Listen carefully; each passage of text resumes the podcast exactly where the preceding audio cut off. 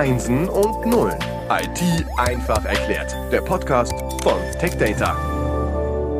Herzlich willkommen zum Podcast Einsen und Nullen. IT einfach erklärt. Das ist unser Motto und das machen wir auch in der heutigen Episode. Die Frage ist, können auch Unternehmen Open Source einsetzen? Und wenn ja, wie funktioniert das Ganze? Diese Staffel wird präsentiert von IBM und unser Experte ist wieder mal Mike Becker. Mike, hallo. Ja, hallo. Grüß dich, Frank. Wir haben bisher schon sehr viel über dich kennengelernt, allerdings nur als Angestellter von IBM. Wer bist du daneben? Wer bist du als Mensch? Was machst du, wenn du das Büro verlässt? Sehr, sehr gute Frage. Also ich bin Anfang der 50er, bin verheiratet, habe zwei Kinder, die tatsächlich schon erwachsen sind. Meine Tochter studiert, mein Sohn arbeitet schon und tatsächlich neben der Arbeit habe ich ein großes anderes Hobby, was mich relativ viel umtreibt. Ich fahre etliche tausend Kilometer im Jahr auf dem Fahrrad, sowohl Rennrad wie auch Mountainbike.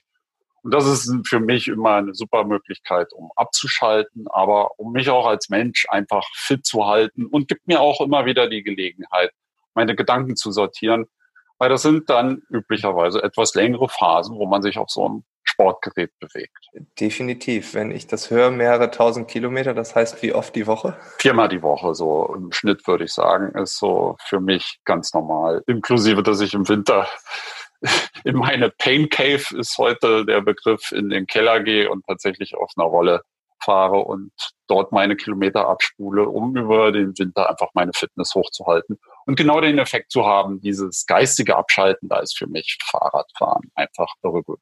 Okay, jetzt hast du es geschafft, nur durch dein Hobby ja, ich fühle mich jetzt schlecht, aber das ist okay. Vielleicht ist es ja auch Motivation im Nachgang. genau. Wir sind beim Thema Open Source. Wir stellen uns die Frage, können Unternehmen Open Source einsetzen? Ähm, wenn man noch weiter fragen möchte, äh, wie normal ist das heutzutage? Ja, Open Source ist heute, muss man tatsächlich sagen, Mainstream in Unternehmen. Unternehmen setzen sich immer stärker mit Open Source auseinander. Es gibt heute, ich, ich kenne kein Unternehmen, bei dem ich unterwegs bin, wo Open Source nicht zum Einsatz kommt. Und es gibt dafür gute Gründe. Und einer der absoluten Hauptgründe ist einfach, Open Source ist innovativ. Open Source ist heute tatsächlich on the edge der Technologie. Schlüsseltechnologie wird heute im Open Source Umfeld entwickelt.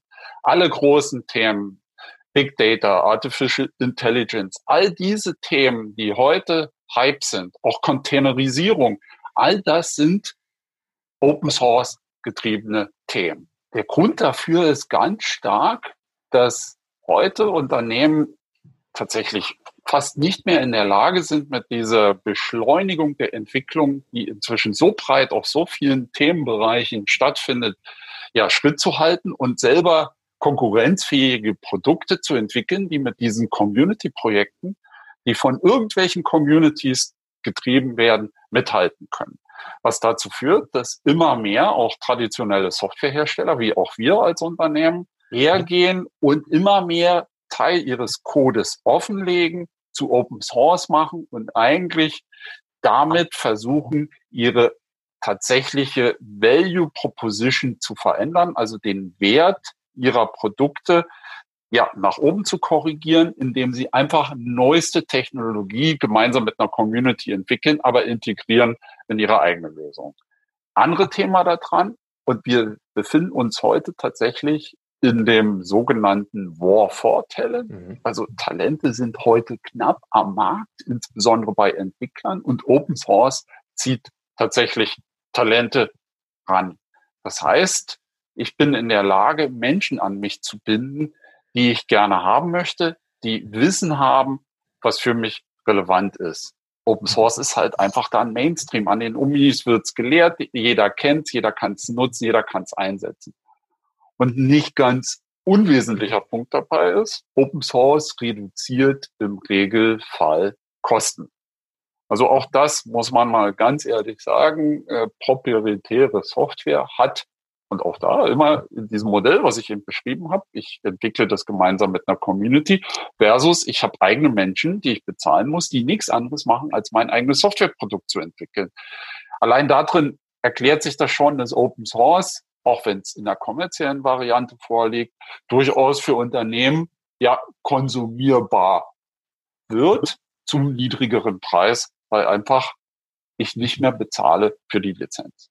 Und mhm. mhm. nicht zu vernachlässigender Faktor dabei ist, und ich glaube, das hatten wir in der ersten Episode erwähnt, dass Open Source heutzutage tatsächlich inzwischen vom Markt sogar als sicherer angesehen wird, einfach durch den Weg, wie Communities funktionieren, wie ja Codeänderungen in die Softwarepakete auch reinkommen.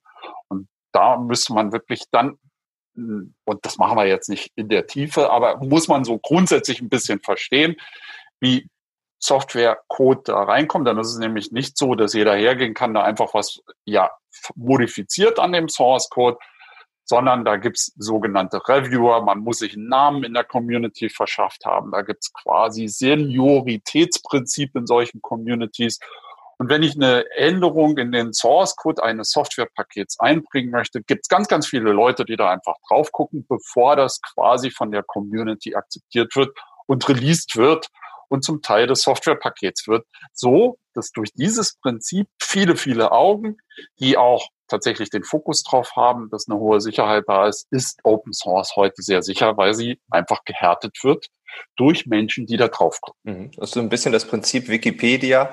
Nicht jeder kann dort irgendwas reinschreiben, sondern Menschen lesen drüber und gucken, ob die Informationen wirklich stimmen. Finde ich, ist ein super Beispiel Wikipedia, weil das ist im Prinzip genau das Prinzip. Und auch bei Wikipedia hast du genau das. Da gibt es Leute, die sich quasi ihren Trust erarbeitet haben. Die haben dann mhm. in mhm. der Wikipedia Community und Wikipedia ist nach meinem Wissen auch ein Open Source Projekt von der Software-Seite her, haben halt aber quasi die Master-Editorenrechte, weil sie einfach den Trust von der Community bekommen. So funktioniert Open Source auch. Ich habe Menschen, die in der Lage sind, tatsächlich das Ding zu prüfen, weil sie es aus dem FF kennen und weil es ihr Baby ist. Du hast gesagt, Open Source ist Mainstream. Jedes Unternehmen kann das einsetzen. Was ist denn speziell mit Community Open Source? Ähm, ist das gefährlicher oder äh, gibt es da mehr Nachteile als zum kommerziellen? Wie würdest du das sehen? Man muss unterscheiden immer, was ist meine Motivation? Was will ich erreichen und wie viel Zeit will ich investieren? Äh, Community Open Source hat Riesenvorteile, weil es mir einfach den Zugang zu den neuesten Entwicklungen gibt. Die wird schnell entwickelt. Ich habe einen agilen Lebenszyklus. Das ist quasi für die heutige CI/CD, also Continuous Integration, Continuous Delivery. Das sind so neue Operationsmodelle, wie ich Software tatsächlich betreibe. Sind das quasi die Basismodelle? Ich habe die Freiheiten, Source Code zu verändern. Ich habe niedrige Kosten und ich kann eine Software einfach, bevor ich sie zum Einsatz bringe, auch testen. Also dieses Try before you buy. Aber ich habe auf einmal ein paar möglicherweise unerwartete ja, Herausforderungen. Wer, wer garantiert mir denn ein Lifecycle? Wie, wie manage ich das? Wie ist denn das Governance-Modell dahinter? Hab ich denn die richtigen Skills bei mir, um die Software zum Einsatz zu bringen? Wie, wie supporte ich das? Äh, wie, wie stelle ich einen ja, gesamtheitlichen Support her? Das heißt, Unternehmen können Community Software einsetzen, aber Unternehmen müssen sich bewusst sein, dass das immer noch einen Preis hat. Und dass, wenn ich Community Open Source zum Einsatz bringen möchte, ich mir einfach Gedanken darüber machen muss, wie mache ich das nachher? Wie betreibe ich das nachher? Was ist mit unternehmenskritischen Bereichen? Man hört ganz oft von unternehmenskritischer Infrastruktur, von unternehmenskritischen ja, Bereichen, ähm, die geschützt werden müssen eigentlich Open Source gar nicht zulassen, oder? Oder gibt es dort auch, weil es ja scheinbar auch teilweise sicherer ist, ähm, auch dort einfach gar keine Grenzen. Auch da wieder, ganz, ganz klar. Also Open Source ist heute für Unternehmen einfach ready to use. Unternehmen können Open Source einsetzen. Große Open Source Projekte wurden sogar von Unternehmen entwickelt und nachher zu Open Source gemacht. Wir reden tatsächlich sehr häufig über zum Beispiel Datenbanken. Also im Datenbankumfeld ist es so, dass heute Open Source wirklich Mainstream ist. Äh, MongoDB, MySQL oder MariaDB sind tatsächlich Beispiele von hoch erfolgreicher Open Source. Äh, wo ich gerade über das Thema MySQL und MariaDB rede, fällt mir auch ein super Beispiel ein, nochmal zu beschreiben, was Open Source tatsächlich auch bedeuten kann. Also MySQL war eigentlich, und das muss man verstehen, eigentlich das erste ja, Datenbankprojekt, wo es dann auch ziemlich geknirscht hat, wo sich einer der Hauptentwickler, der in diesem Projekt mitgearbeitet hat, gesagt hat, so wie die Community hier mit dem Projekt weitermacht, das gefällt mir nicht. Und ich drehe mich einfach um und mache meine eigene Variante davon.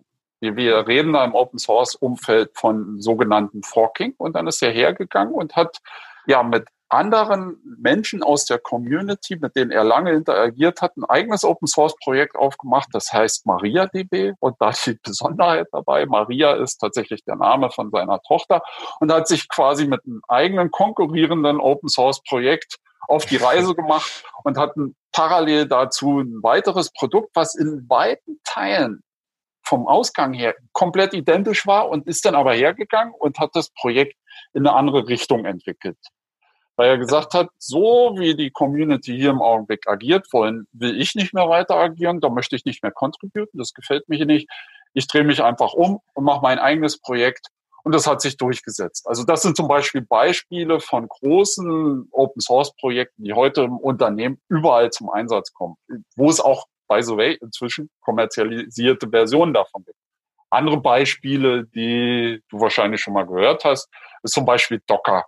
Im Containerumfeld ist heute tatsächlich gibt's in der Community-Version, gibt's in der kommerziellen Version. Das sind tatsächlich Software, mhm. die heute in Unternehmen einfach zum Einsatz kommen.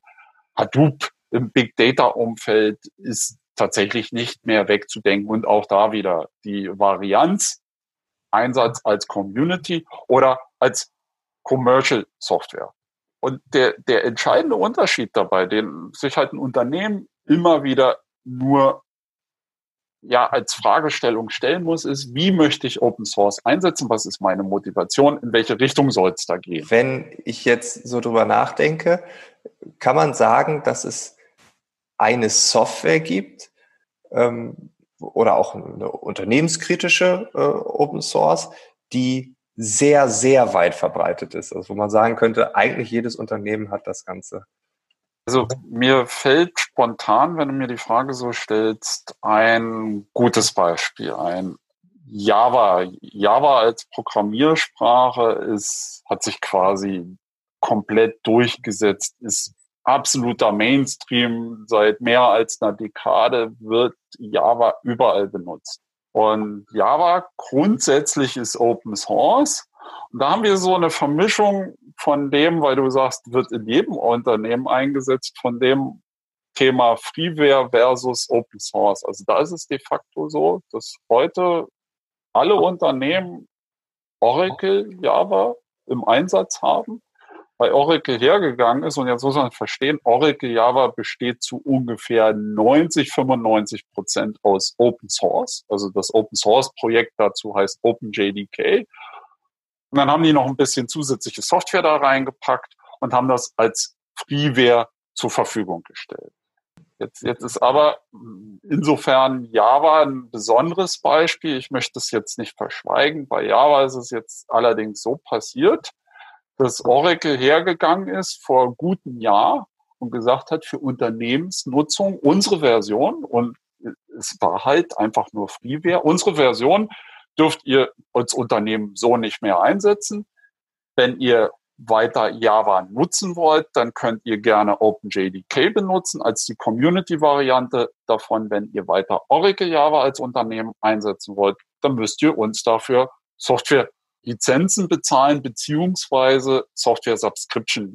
Also, und auch das ist ein super Beispiel, wie heute Open Source ja kommerzielle Modelle beeinflusst. Sehr häufig wird Open Source heute und das habe ich ja beschrieben, nicht sehr häufig, sondern Open Source wird immer als Subscription zur Verfügung gestellt, aber es passiert immer mehr, dass auch kommerzielle Softwareanbieter Subscription-Modelle haben, wo ich nur noch für die Konsumierung und Nutzung von der Software im Prinzip dann eine Lizenzgebühr noch bezahle und nicht mehr für die Software selber. Aber wie gesagt, bei Java war das jetzt der Fall, dass Unternehmen sich einfach mit dem Gedanken auseinandersetzen müssen, dass eine Freeware, die hoch und weit verbreitet ist, ihnen so in der Form nicht mehr zur Verfügung steht und sie einfach Alternativen dafür finden müssen und auch da in dem Open Source Produkt eine Alternative haben, die sie dann zum Einsatz bringen können. Mit ein paar Hürden, weil da gibt es ein paar Tricks. Aber das wäre quasi Inhalt für eine komplette Session. Okay, und auch hier kann ja so etwas dazu führen, dass ein neues Forking entsteht, dass eine Community sagt, okay, da ist ein Bedarf, da entwickeln wir neue Dinge und dann entstehen wieder Innovationen in diesem Umfeld, die vielleicht vorher gar nicht möglich waren, weil ein Platzhirsch einfach alles über eine Freeware abgedeckt hat. Also auch hier kann ja dann Raum entstehen definitiv so, ist gerade aktuell, weil dieses Thema ist ein Thema, was im Augenblick sehr, sehr viele Firmen beschäftigt, genau der Fall, dass sich verschiedene Anbieter da positionieren. Und ich kann es in dem Beispiel ganz klar sagen. Die OpenJDK wird es zukünftig geben von verschiedenen Anbietern, die aber eigentlich in dem Fall es nicht als Fork machen, sondern wirklich immer noch basierend auf dem Root-Projekt OpenJDK einfach dafür sorgen, dass es der breiten Masse als Open Source, wirklich als hundertprozentiger Open Source zur freien Nutzung zur Verfügung steht. Da gibt es dann wieder welche, die es kommerzialisieren, indem sie Support drumherum bauen und alles, was mhm. dazugehört.